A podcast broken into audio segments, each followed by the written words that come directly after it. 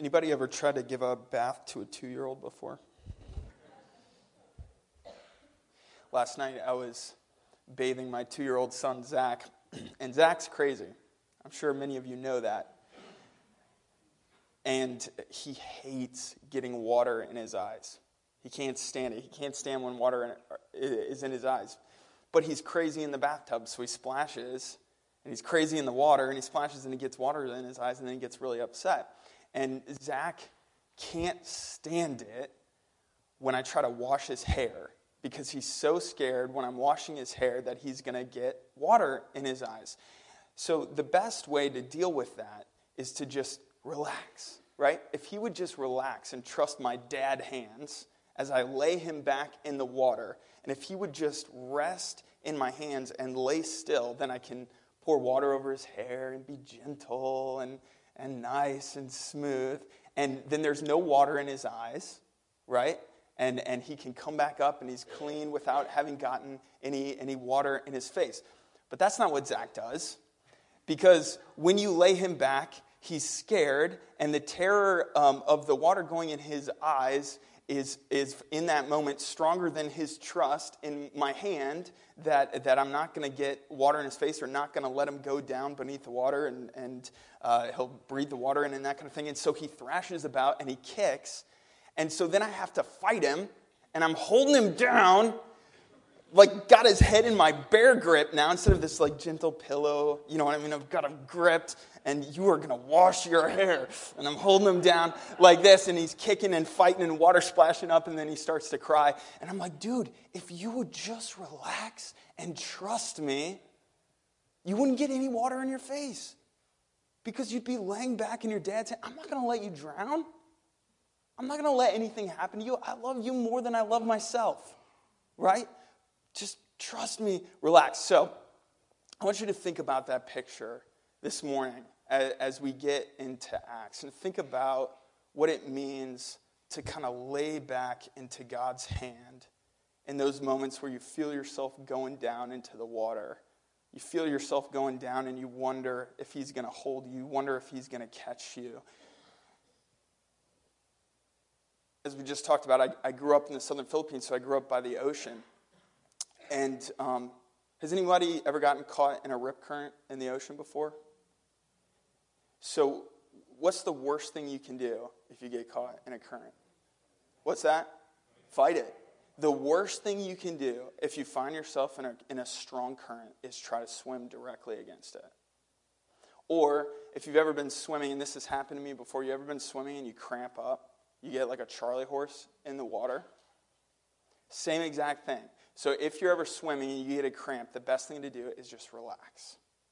If you try to fight that cramp, you're going to go down. That's, that's this paradoxical thing about swimming is the harder you try often, especially in the ocean, the more you work at it, the more you, you find yourself going down, the more you can relax.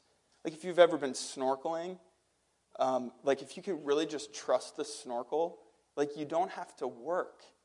Like you just lay there and the salt water and the water it just holds you up. But if you fight it that's when you, you feel yourself you feel yourself going down. My wife's laughing. She she does not like open water. So i want you to take, take those pictures and i want you to think about them because in, in the story we're going to look at this morning as we jump back into acts um, this story as, as i was studying it this week i kept having this picture um, and this comes from ezekiel uh, 47, where, where um, Peter is being invited into this river, and every step he takes, it gets a little bit deeper. So he takes a step in in obedience to God, and it's like ankle deep. And then he, he keeps going a little bit and he finds himself up to his knees and he goes a little bit further and it's up to his waist. And before you know it, this, this flow of what the Spirit is doing in his life is way above his head and it's way, way past what he can, can fight against or, or even understand in the, in the human spirit. It's just God's spirit flowing in this crazy way. And what Peter does in a really good way is he relaxes. And instead of fighting against this current that he doesn't understand, he trusts the hands of his father. He trusts Jesus, and he finds himself riding the current in this amazing way. You all remember the story of, of Peter and Jesus walking on water, right? That was a little bit different that time. What happened that time? So Jesus is up on the mountain praying. He sends the disciples across the lake in the boat. The winds arise. There's a storm, and they're fighting against the storm. And Jesus comes out in the darkness of the night walking on water. It's this terrifying experience. They see him, the disciples see him, and they think they see a ghost. And as Jesus approaches the boat, Peter says, Lord, if it's you, call me out. And so Jesus says, Come on out. And so Peter steps out of the boat and he starts to walk on water as his eyes are fixed on Jesus, as he's, he's, like the writer of Hebrews says, eyes fixed on the author and perfecter of his faith. He's walking on water. And then it says, But he saw the wind as the wind was whipping up the water and the waves and the storm, he saw. So he takes his eyes off of Jesus, and as he takes his eyes off of the Lord, he, he begins to sink like a rock. And Jesus reaches down and, and pulls him up. And they walk back to the boat, and Jesus asks him, Why were, why were you afraid? So that's that's a little bit different of an experience for Peter when the Spirit was flowing in a way beyond his comprehension, a way that is new, a way that, that wasn't possible 15 minutes ago. It wasn't possible for someone to walk on water 15 minutes ago. And here's Jesus standing on water. It becomes possible for Peter, but when he takes his eyes off Christ, he sinks. So, all those pictures of water were just swirling around in my heart and my mind this week as I was thinking about this passage in Acts chapter 11. So, can you, can you take those images and kind of store them away for a minute? And hold on to them. Got it? picture of Zach in the tub, the picture of don't fight the rip current, flow with it, the, the picture of Peter stepping into the river and flowing with God's Spirit. Because before we get into before we get into the passage this morning, I want to do a little bit of a review since it's been a while. Since it's been we've been in Acts. We took off about a month and a half, two months for Advent. So, this whole series, as we've been walking through Acts, we've been asking the question how does God speak and how do we hear him? And we did three weeks of introduction into Acts. And in one of the weeks, I was talking about these different ways that God invites us, his people, to hear God's voice. So, one way that we hear him is through the indwelling of the Holy Spirit. The scriptures teach that God speaks through his Spirit, and his people hear him through his Spirit dwelling within us. Another primary way that we hear the voice of God is through the scriptures right? Every time we pick this up, every time we think of it, we meditate on the Word of God. We call it the Word of God. God is speaking, and it's a chance for us to hear and discern His voice. God also uh, speaks through spiritual community. How many people's lives have been positively, positively impacted because another fellow believer spoke into their life? I hope that's everyone in this room, right? Your life has been positively impacted because a fellow believer in community spoke truth into your life. God speaks through community. Another way that God speaks is through spiritual service. As we serve the Lord, God speaks. God speaks as we're caring for the, the poor and, and we're uh, doing evangelism and serving our neighbor and loving our neighbor. God speaks through those situations. He also speaks through nature. The scriptures say that the heavens declare the glory of God. And there's such a thing as natural revelation. Romans 1 speaks of that. God speaks through, through nature and through personal experience.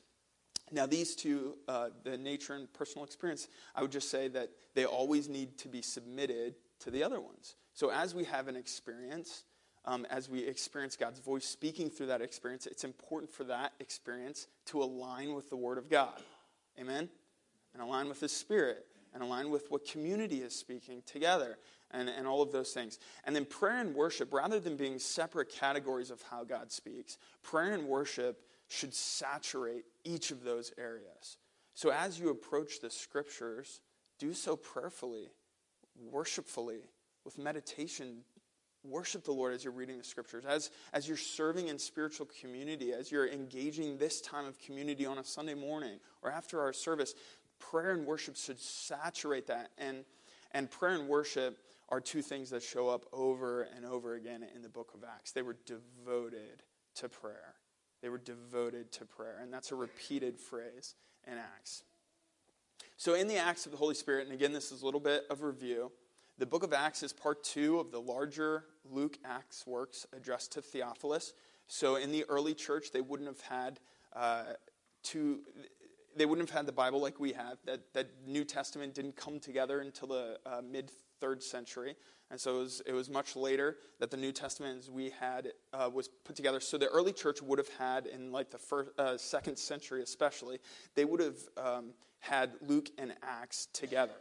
In our Bibles, it's separated. So it goes Matthew, Mark, Luke, John, and then Acts. But the early church actually would have had um, those two things together because it's part one and part two. Luke is part one, Acts is part two.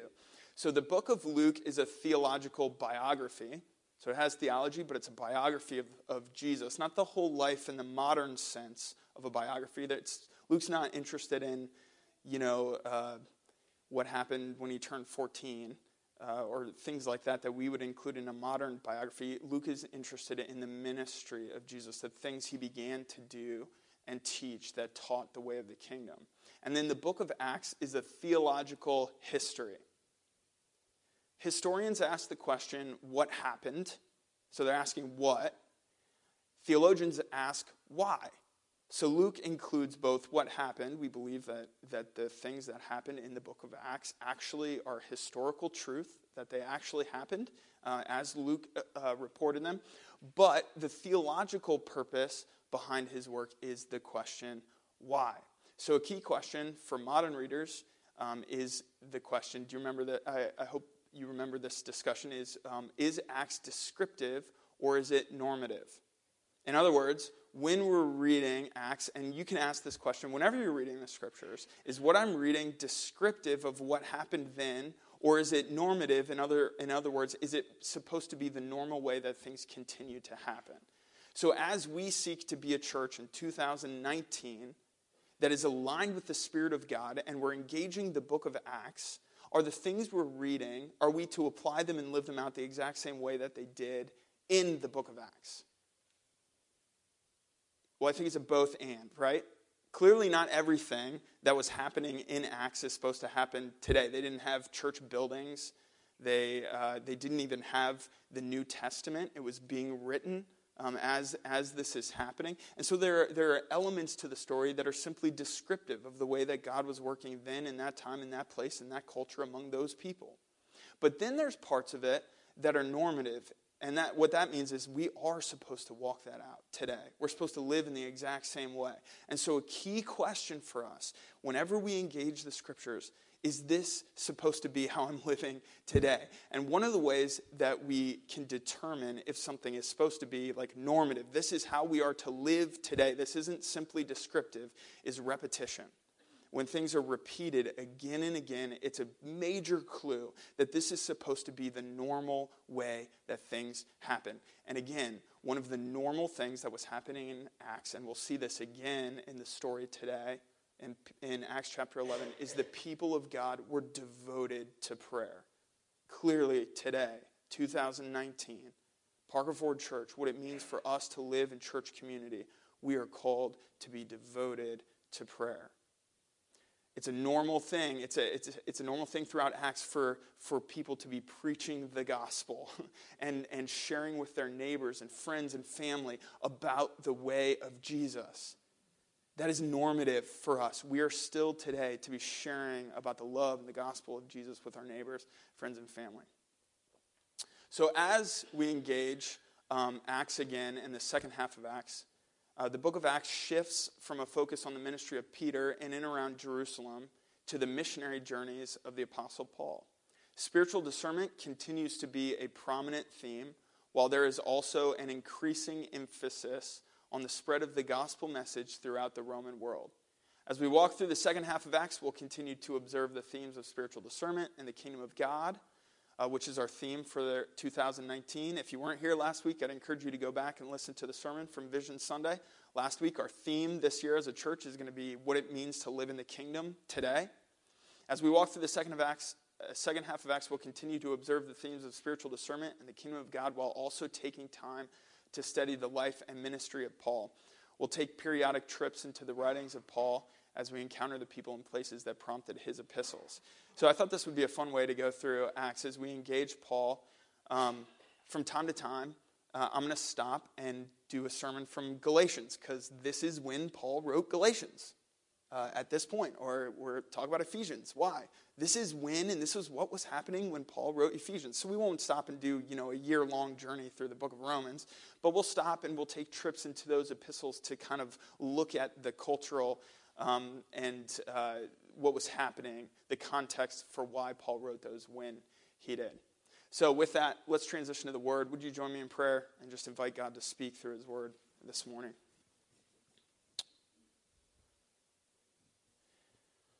Father, we thank you for the book of Acts, and reading it is like this incredible adventure.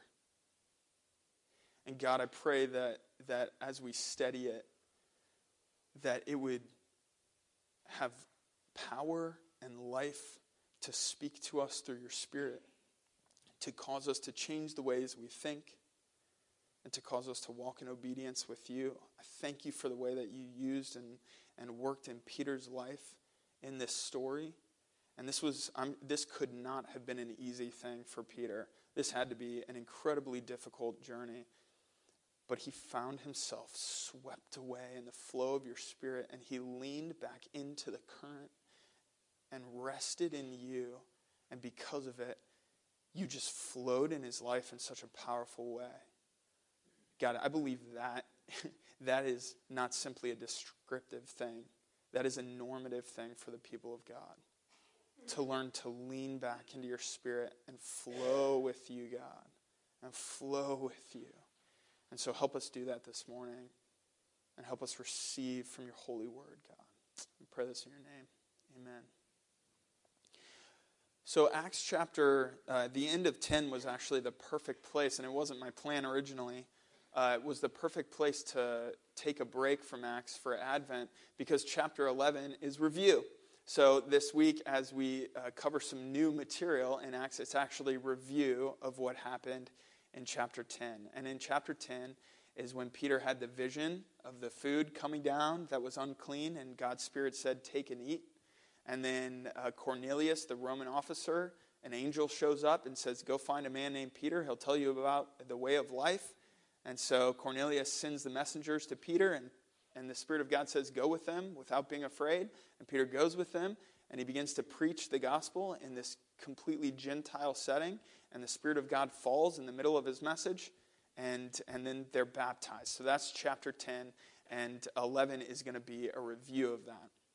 So in chapter 11, verse 1, says, Now the apostles and the brothers who were throughout Judea heard that the Gentiles also had received the word of God. So when Peter went up to Jerusalem, the circumcision party criticized him, saying, You went to uncircumcised men and ate with them.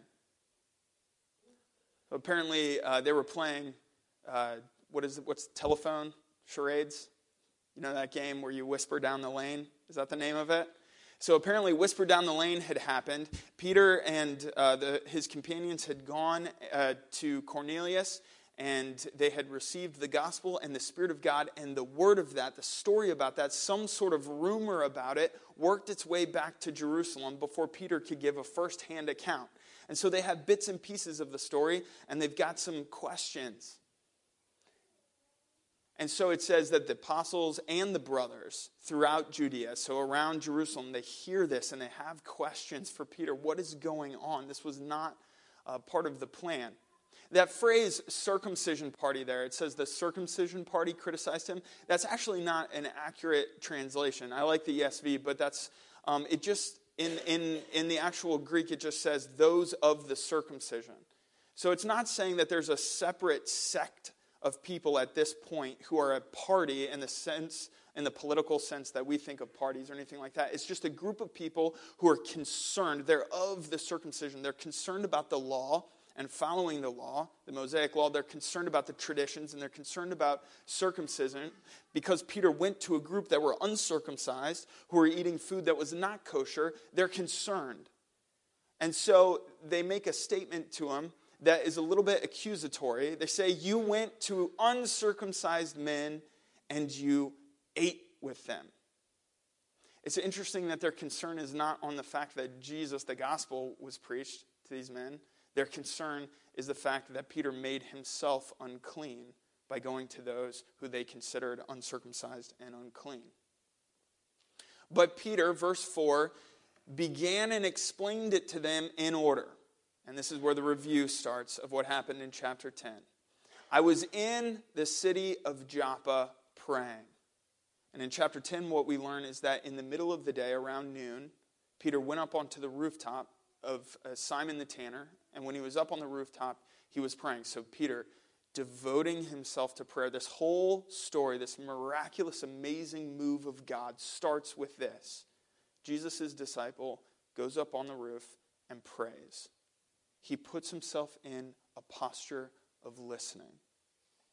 How can God's Spirit flow through us if we're not listening and praying. So, Peter, he goes up on the roof, he takes a posture of prayer in his heart and his spirit to listen to God, and then this happens.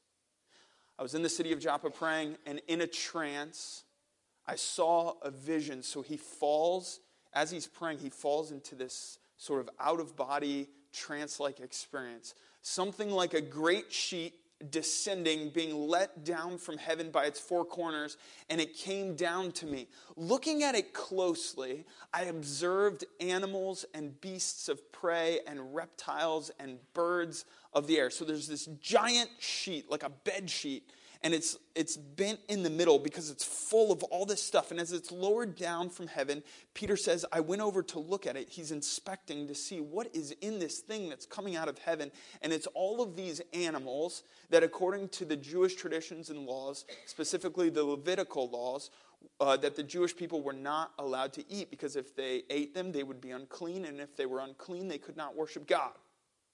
And so Peter looks at all of these things that make the flesh of a Jewish person unclean and unkosher. And he sees this. Looking at it closely, verse 6 I observed animals, beasts of prey, reptiles, and birds of the air. And I heard a voice saying to me, Rise, Peter, kill and eat. But I said, By no means, Lord, for nothing common or unclean has ever entered my mouth. Nothing common, nothing unclean has ever been allowed to come into my mouth. But the voice answered a second time from heaven What God has made clean, do not call common. This happened three times, and all was drawn up again into heaven. What are the other three uh, repetition, the things that happened three times in Peter's life with Jesus? The denial, right? And the feed my sheep. At the, yeah, at the end of John. So this is apparently this is the way that Jesus speaks specifically to Peter. Three times Peter denies Jesus. The night, before, the night of his betrayal, the night before his crucifixion. Three times he says, I don't even know the man.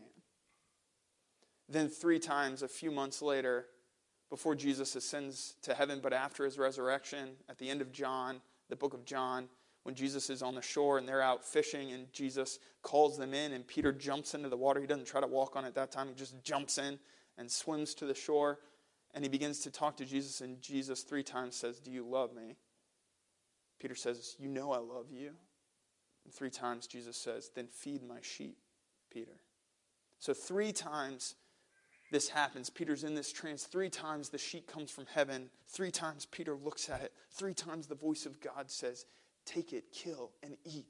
Three times Peter says, No, I will not do that. Nothing common or unclean has ever entered my mouth. And three times God says, What I, listen to what God says. What God made clean, do not call common.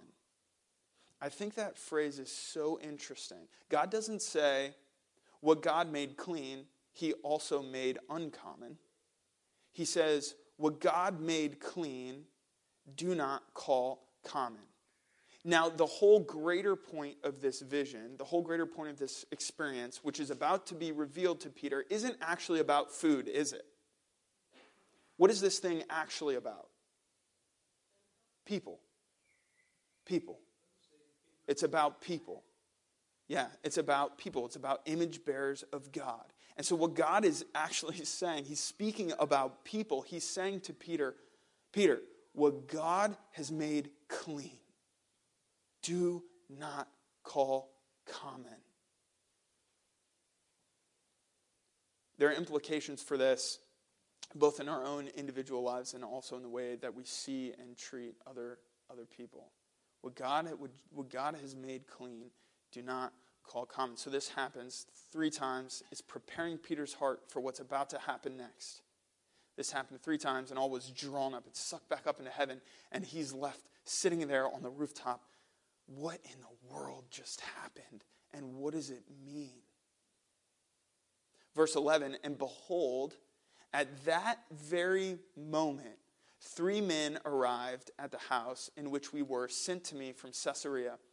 And the Spirit told me to go with them, making no distinction. These six brothers, so now, now Peter, you can just see him as he's talking to the Jerusalem church. He says, These six brothers, so apparently the guys who went with him to Caesarea are with him now in Jerusalem. So they're his witnesses. These six brothers also accompanied me. They went with me. And we entered the man's house. And he told us how he had seen the angel stand in his house and say, Send to Joppa and bring Simon, who is called Peter. He will declare to you a message by which you will be saved, you and all your household. And as I began to speak, the Holy Spirit fell on them just as on us at the beginning. And here he's talking about Pentecost. He's talking about the birth of the church in Acts chapter 2. The same thing happened in this uncircumcised Gentile house, this group of people that are not Jewish, that are considered unclean, that are considered not a part of God's covenant people. The Spirit fell on them in the same way that it did on us at the beginning. And I remembered the word of the Lord, how he said, John baptized with water, but you will be baptized with the Holy Spirit. If then God gave the same gift to them as he gave to us when we believed in the Lord Jesus Christ, who was I that I could stand in God's way? When they heard these things, they fell silent and they glorified God, saying, then to the Gentiles also God has granted repentance that leads to life. Just now, the Lord, uh, something was brought to mind as I, I was just saying that, and it's, it's Mary when Gabriel shows up to her and he says this impossible thing you will be with child. Now, Mary's a virgin, right? That's not possible. Just like walking on water is not possible. Just like God's good news of salvation going to a Roman uncircumcised Gentile is not possible. And when Gabriel says, You will be with child, and he will be the Savior of the world, what does Mary say? You're all Beatles fans, right? Know that song? Let it be. may, may it be to me according to your word. That is the most powerful posture that a person can have with God. That is, that is the single most powerful posture that we can take with God. May it be to me according to your word. Let it be done according to what you and you alone, God, say. In that moment, as the Spirit of God is flowing in Mary's life in a way that she did not anticipate, did not expect, and didn't even have a chance to, he didn't ask her if he wanted that role. He told her that was that role. And, and so she finds herself in the rip current, right? She finds herself being swept away in this current that she was not anticipating. And instead of fighting it, what does she do? She leans back into the hands of her God and says, May it be done to me according to your word. This is the same posture that Peter's taking in this whole story. We've seen earlier, like I was talking about with him denying Christ or with him sinking in the water, where he fights against that a little bit. But listen to what he says here. He says in verse 17 If then God gave the same gift to them as he gave to us when we believed in the Lord Jesus Christ, who was I that I could stand in God's way? And so, Peter, as Jesus' disciple, having walked with the Lord, learning to trust his Savior, learning to trust the Spirit of God, he submits to the way that God is working, even though it's the last thing he anticipated and certainly not uh, expected. He leans back and he trusts God and he's swept away in this incredible story.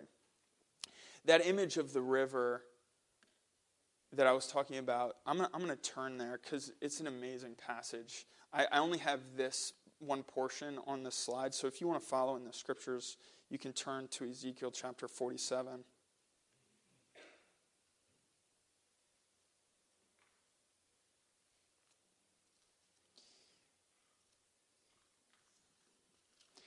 in Ezekiel, there's a series of visions about the new temple. And it's this picture of, of heaven on earth, which the Apostle John then has very similar experience in Revelation. But Ezekiel has a series of, of revelations about, about what the new temple is going to be like. Not, not the physical temple in Jerusalem, like, but the eternal, when, when God fully reigns, what that will be like. And listen to what he says in chapter 47. He says, Then he, this is this man that's giving Ezekiel a divine tour, a supernatural tour of this temple. He says, Then he, that man, brought me, Ezekiel, back to the door of the temple, and behold, water was issuing from below the threshold of the temple. So, underneath the foundation, underneath the threshold of the temple, water is flowing out, it's bubbling out toward the east for the temple faced the east. The water was flowing down from below the south end of the threshold of the temple, south of the altar. Then he brought me out by the way of the north gate and led me around on the outside to the outer gate that faces towards the east. And behold, the water was trickling out on the south side. So this water is not only flowing out of the temple, it's flowing out of the city gates. Going on eastward with a measuring line in his hand, the man measured a thousand cubits and then led me through the water, and it was ankle deep. So at first, when Ezekiel steps into the water, it's only ankle deep. Verse 4 again, he measured a thousand cubits and led me through the water, and now it's knee deep. So the further this thing is going, the deeper it's getting.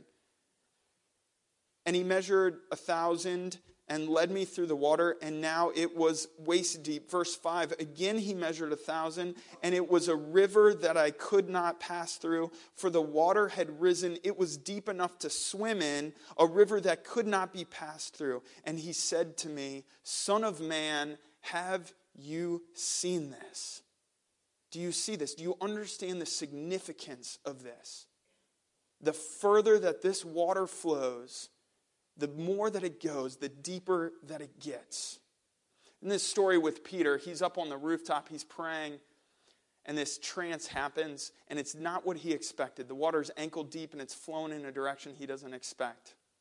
And then he's pondering it, and then the three men show up and they say, Come to Cornelius, the Roman soldier, this Gentile. And the Spirit of God says, Go with them. And now the flow is, is getting a little bit deeper he finds himself not only having this experience with the unfood, unclean food that God had previously said, don't eat. Now he's saying to eat. This is very confusing. Now he's going into a Gentile home, something he's never done in his whole life, something he's avoided like the plague, so that he wouldn't be unclean. And the water's getting deeper. And then he finds himself there, these uncircumcised people, these people who, who aren't clean in any sense of the Jewish uh, laws or, or traditions. And God's Spirit falls on them and fills them. And now the water's flowing way beyond his head.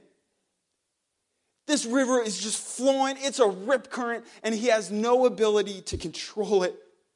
But he leans back into it. Son of man, have you seen this? Then listen to this description. In Ezekiel 47, it says, Then he led me back to the bank of the river. As I went back, I saw on the bank of the river very many trees on the one side and on the other. So, both sides, there's lots of trees. And he said to me, Listen to the description of the water that flows out of the temple.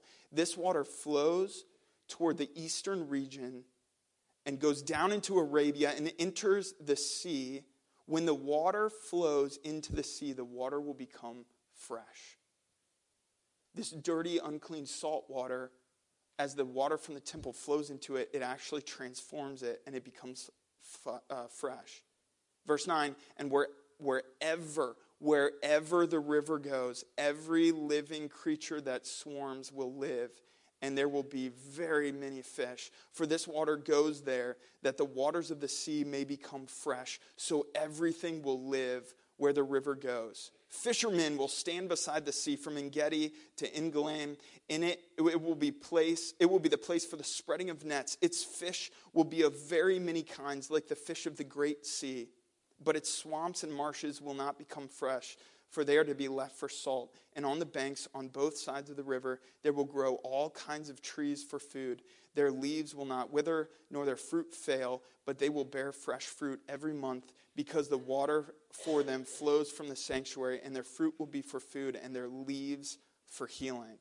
This is a description of the water of life that flows out of the temple. Now look at Revelation chapter 22, this is the very end of our New Testament, the very end of our scriptures. John is having a very similar experience to Ezekiel. He's having this revelation of, of heaven uh, and on earth. He's having this revelation of the new Jerusalem, the new temple. And it says in chapter 22, verse 1 Then the angel showed me the river of the water of life, same river, bright as crystal flowing from the throne of God. So it's not just flowing from underneath the temple, it's flowing from the throne of God and of the Lamb. It's flowing from Jesus. This river of life is flowing from Jesus through the middle of the street of the city, also on either side of the river, the tree of life with its 12 kinds of fruit, yielding its fruit each month. The leaves of the tree were for the healing of the nations. No longer will there be anything accursed, but the throne of God and of the Lamb will be in it, and his servants will, be, will worship him. They will see his face, and his name will be on their foreheads, and night will be no more. They will need no light of lamp or sun, for the, lo- Uh, for the Lord God will be their light, and they will reign forever and ever. This flow of water, it is one of the dominant pictures for how God describes his spirit. There's three main pictures for the spirit, three main pictures that the scriptures come to over and over again wind, fire, and water. These are the descriptions of God's spirit. Each of them each of them flow, each of them are unpredictable, each of them are dangerous, each of them cleanse. We are cleansed by water, there's a refining fire that purifies metal. And hopefully, if you have a bunch of leaves in your yard like mine, the wind blows and cleans your yard. There's a cleansing element to, to each of these pictures, an unpredictability to each of them. You can't control wind or fire or water, you have to respect each of them. And that's how Jesus says we enter the kingdom. It's like the wind blowing. You can't, there, no one knows exactly how it happens. It's not a formula, it's by God's Spirit blowing. Listen to what Jesus says about his own Spirit and the way John describes it. In John chapter 7, on the last day of the feast, the great day, Jesus stood up and cried out, If anyone thirsts, let him come to me and drink. Whoever believes in me, as the scripture has said, out of his heart will flow rivers of living water. Think about those pictures we just looked at. Where does the water flow from? The river of life? From the what? The temple, right? Where is God's temple now? In us. Jesus lives within us. Our very bodies are God's temple. He sits on the throne of our heart, of our soul, and out of our very hearts, out of our very souls, as Jesus reigns within us, the water of life that we just read about in Ezekiel and John flows from us. And what does it do to whatever it touches? It brings life to whatever it touches as it flows. Jesus says, Whoever believes in me, as the scriptures have said, out of his heart will flow rivers of living water. Now, listen to how John commentates on this. What does John say about this? He says, Now, this he said about what? The Spirit, whom those who believed in him were to receive. For as yet the Spirit had not been given because Jesus was not yet glorified. So if you take what John said and you take what Jesus said and what John described about it, what Jesus is saying Whoever believes in me, abides in me, lives with me, the Spirit of God will flow in them.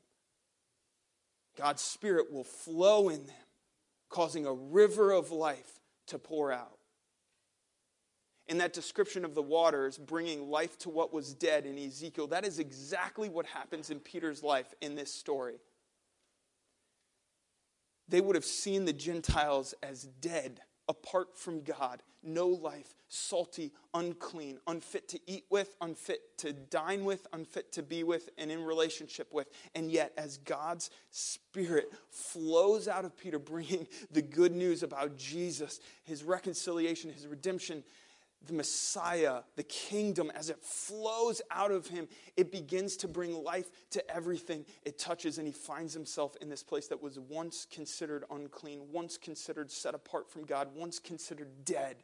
And God says, What God has made clean, no longer call common. And so from this day forward, Peter and everyone else in the church, including you and I, when we see another fellow image bearer of God, no matter where they're from, no matter what culture they're from, no matter what language they speak, no matter what they eat, no matter how they dress, no matter what they smell like, no matter what their education level is or lack of education level is, no matter their disabilities, no matter their struggles, no matter their sin, no matter what, we are to see them as clean, and God desires them and loves them and wants nothing more than to have them in his kingdom what God has called clean, including you, friend, as you struggle to look at yourself as God sees you. Do not call common. Because when Jesus looks at his image bearers, he does not say, Oh, there's just another one of those. He says, That is my precious child. God's Spirit wants to flow in all of us in the same way it did for Peter. This is a normative experience. We say it again. God's Spirit wants to flow, desires to flow in each of us the same way it did in Peter that day. We saw how Peter fought against the, the water and sunk. Each of us have fought against the water of God flowing in our lives and have sunk like a stone. We've all had that experience. Amen? But we can also learn, like Mary or like Peter, to trust God and to submit to his love and surrender to his love in such a way that we lean back and trust the flow of his spirit in our life. This is to be the normal way of life for people in the kingdom of God. This is to be a normal day for us where we start by devoting ourselves to listening and hearing God's voice. And as we listen and hear his voice throughout our day, whether it's at work, school, at home, with our neighbors, wherever it is, we lean further and further into it, trusting Him, following His Spirit, being people like Jesus promised that as we believe and abide in Him, water of life pours out. That's not the only place He said that. He said that in John 4 to the Samaritan woman. He's, um, he said that, uh, that's talked about in 1 John um, 4, I believe. But that, that picture is repeated where Jesus is the water of life. Uh, John 6 as well, where it bubbles up within us to life. That is to be the normal experience for us. So I just want to invite you for a moment into a posture of prayer. I want to invite you to listen to God's Spirit this morning. How would He desire to bubble up and flow in your life? Think about work, think about home, think about the situations where God has called you uh, to live and to work and to walk. And just for a moment, be quiet. Devote yourself to listening to God's Spirit. Think about the water flowing from his temple. Think about his temple being within you now. Think about his throne being within you now as Jesus reigns. And invite Jesus to pour out through his Spirit the water of life on all those in your life.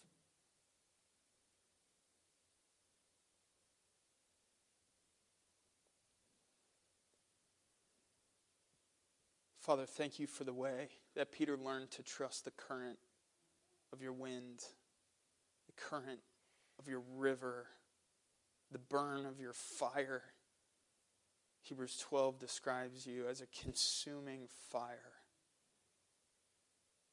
Your spirit is like all of those things, and we can't control your spirit. we can't fight your spirit. We can't overcome your spirit. We are to submit to your spirit, trusting your spirit, trusting your word, trusting Jesus within us. Not so that we can go off and make our own kingdoms, but so that we can flow with your kingdom, agreeing with the words of Jesus Your kingdom come, your will be done on earth as it is in heaven. I pray for each of us. God, help us. Help us flow with you. Not just this morning, help us flow with you tomorrow in our places of work, school, wherever we're, wherever we're going. Help us flow with you in our daily lives. This is where the kingdom just has so much power in our day to day lives, not just in special moments like this, although this is important. The kingdom is at hand when we're sitting at our desk. The kingdom of at hand is at hand when we're walking through the grocery store. The kingdom is at hand in all places because the kingdom is within us because you are the king reigning within us. Help us flow with you, God. Help us be a group of people that flow with you. We invite you to do this work. We pray this in Jesus' name. Amen. John chapter 7. On the last day of the feast, the great day, Jesus stood up and cried out, If anyone thirsts, let him come to me and drink. Whoever believes in me, as the scripture has said, out of his heart will flow rivers of living water. Now, this he said about the Spirit.